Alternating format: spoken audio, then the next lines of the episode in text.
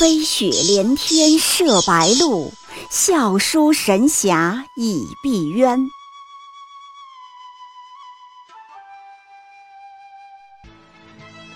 如果说古龙的小说像冰水，越喝越觉得心寒，写透了人情凉薄，那么金庸的小说就像烈酒，起初苦涩艰深，入口醇厚，回味无穷。喜马拉雅主播小昭在海边将陪您一起每天十分钟细细品读金庸，欢迎您的关注与订阅。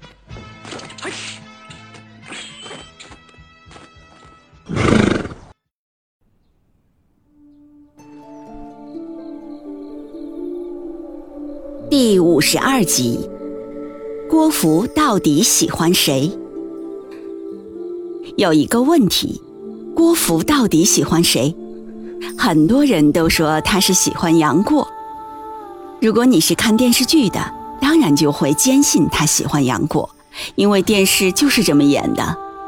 而看原著小说的也会这么认为。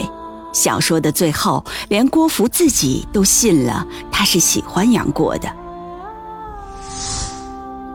虽然他这一生什么都不缺少了，但真正要的最热切的却无法得到。这是金庸最后给郭芙的判词。那么他最热切想要的到底是什么呢？郭芙最后告诉自己是杨过。他还认为自己总是没来由的生气找恼。那都是因为喜欢杨过，他以为自己时常想着他，念着他，是真的吗？不是的。郭芙和杨过有过两次久别重逢，第一次是杨过从古墓学艺回来，打扮的十足潦倒穷酸，两人久别重逢；另一次是十六年后。杨过已经扬名立万，成了神雕大侠，两人再度重逢。两次见到杨过，郭芙可并不都是没来由的发怒的。第一次，当他看到潦倒穷酸的杨过的时候，是并不发怒的。你一字一句翻翻书，他当时的心态基本是无感，再加上一点点好奇。这个货。原来还在啊！他怎么混得这么惨回来了？之前他有经常想起杨过这个人吗？有觉得错过这个人很遗憾吗？半点都没有。可是当两人一别十六年，他在风陵渡口听到杨过的消息，又亲眼看到这家伙大红大紫，人人对他敬若天神时，他倒是真的。没来由的发怒了，在酒店里又打人又骂人，为什么呢？何以这一次他不痛快了，发怒了？因为他开始强烈的意识到自己可能真的看错了一个人，而当年错过了一块宝。这两个杨过要说有什么区别，那最大的区别就是后一个成功了。郭芙喜欢什么人？一言以蔽之，就是喜欢成功的人。当年在大圣关英雄大会开幕前，郭靖说要把女儿嫁给潦倒的杨过，郭芙是什么反应呢？乃是他斜眼望着杨过，又是担心又是气愤，心想：我怎么能嫁给这小叫花子？忍不住要哭了出来。那是杨过人生最低谷的时候，去终南山没混出名堂，被全真教所不容，打扮得破破烂烂，还牵着一匹赖皮瘦黄马来郭家蹭饭。试想一下，大户人家里，一个几百年没来往的远房亲戚忽然上门，且还不是血亲，是上一辈认的亲，就和刘姥姥与贾府上辈的关系差不多。开着一辆跑了二十万公里的快散架的老奥拓，穿的邋里邋遢来蹭饭，是个啥形象？杨过就是这么个形象。郭芙此时对他有没有要的最热切？有没有后来自己所以为的时常想着他、念着他？根本就没有。可仅仅一天之后，神转折发生了。杨过在武林大会上大大露脸，挫败了金轮法王，惊艳全场。书上说他是扬眉吐气，无人不刮目相看，群豪纷纷向他敬酒。郭靖又提出来嫁女儿，这时候郭芙什么反应呢？简直是一百八十一度大转弯，差点没翻车呀！书上说。郭芙早已羞得满脸通红，将脸蛋儿藏在母亲怀里，就差一句“全凭爹爹做主了”。瞧，姑娘乐意了，这时候的杨过就瞬间变成他要的最热切的了。不妨注意一件很有趣的事：很长一段时间里，他都在两个师兄弟大武、小武里挑男朋友。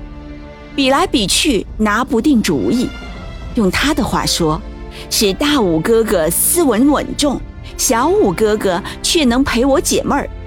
两个都是年少英俊，武功了得，当真是哥哥有哥哥的好，弟弟有弟弟的强。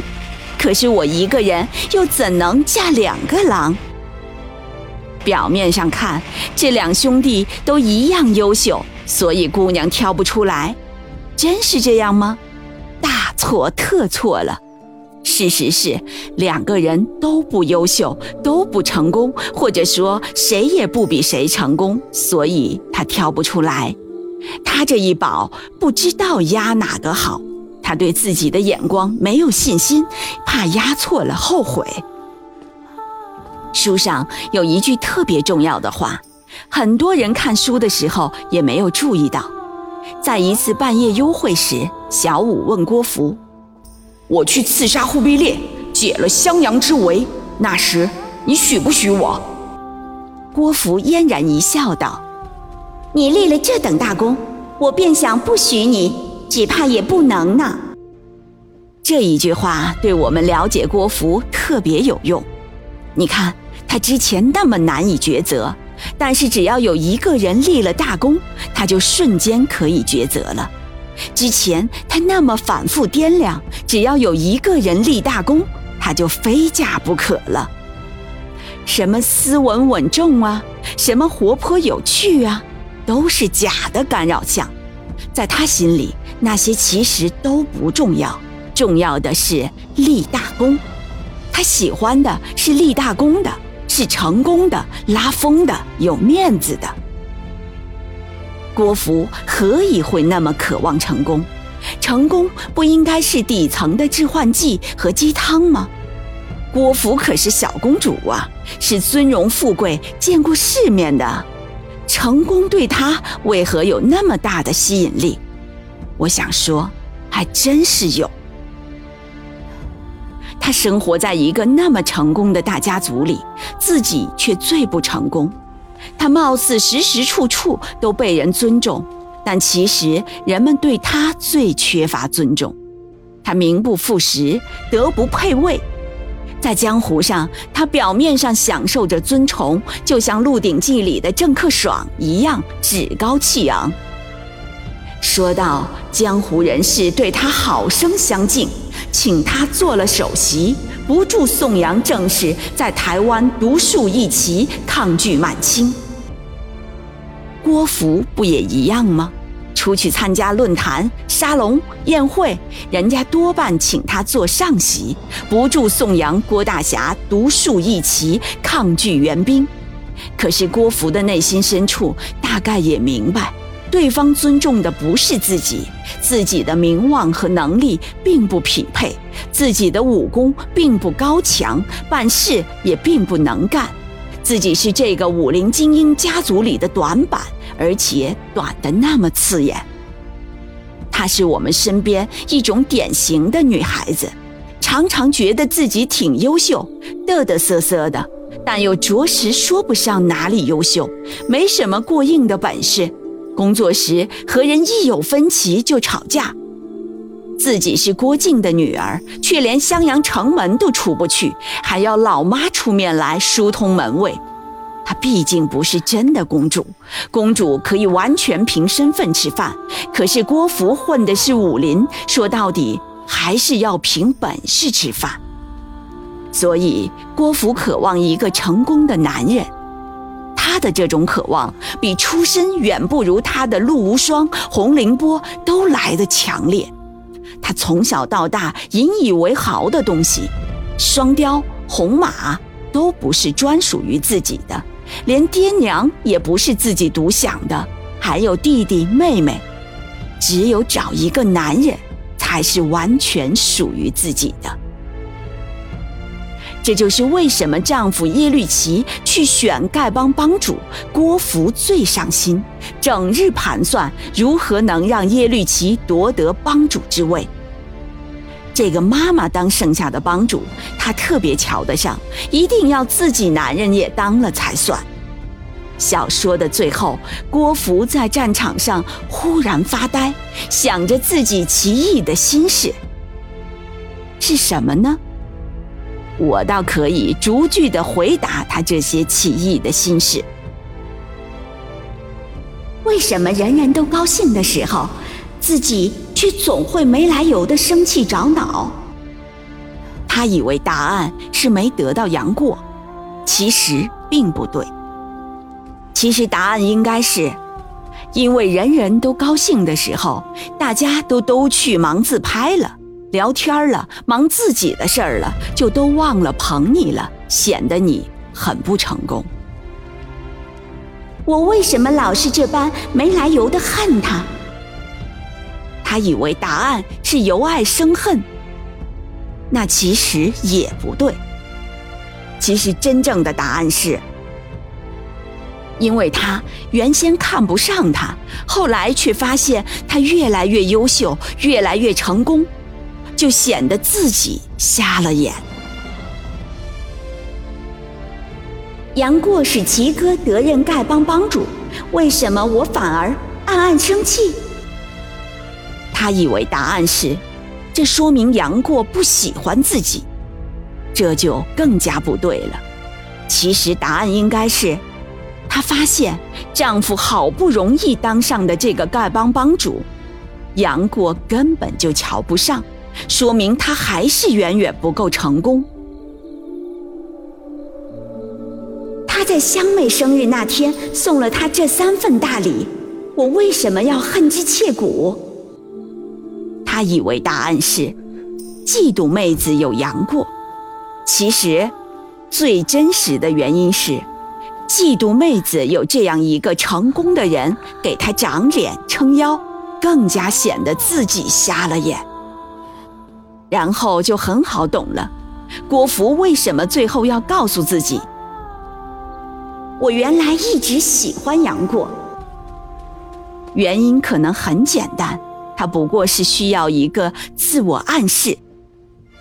我其实没瞎眼，真的没瞎眼，我是喜欢杨过的。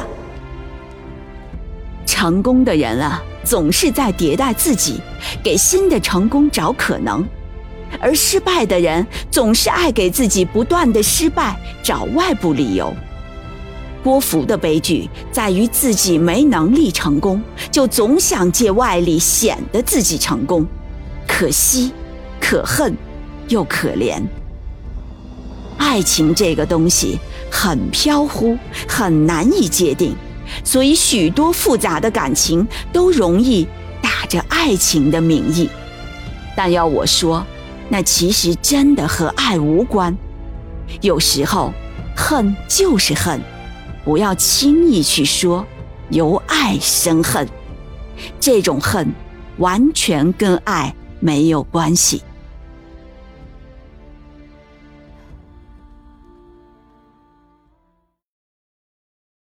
喜马拉雅主播小昭在海边将陪您一起每天十分钟细细品读金庸。欢迎您的关注与订阅，每晚八点更新一集。不见不散。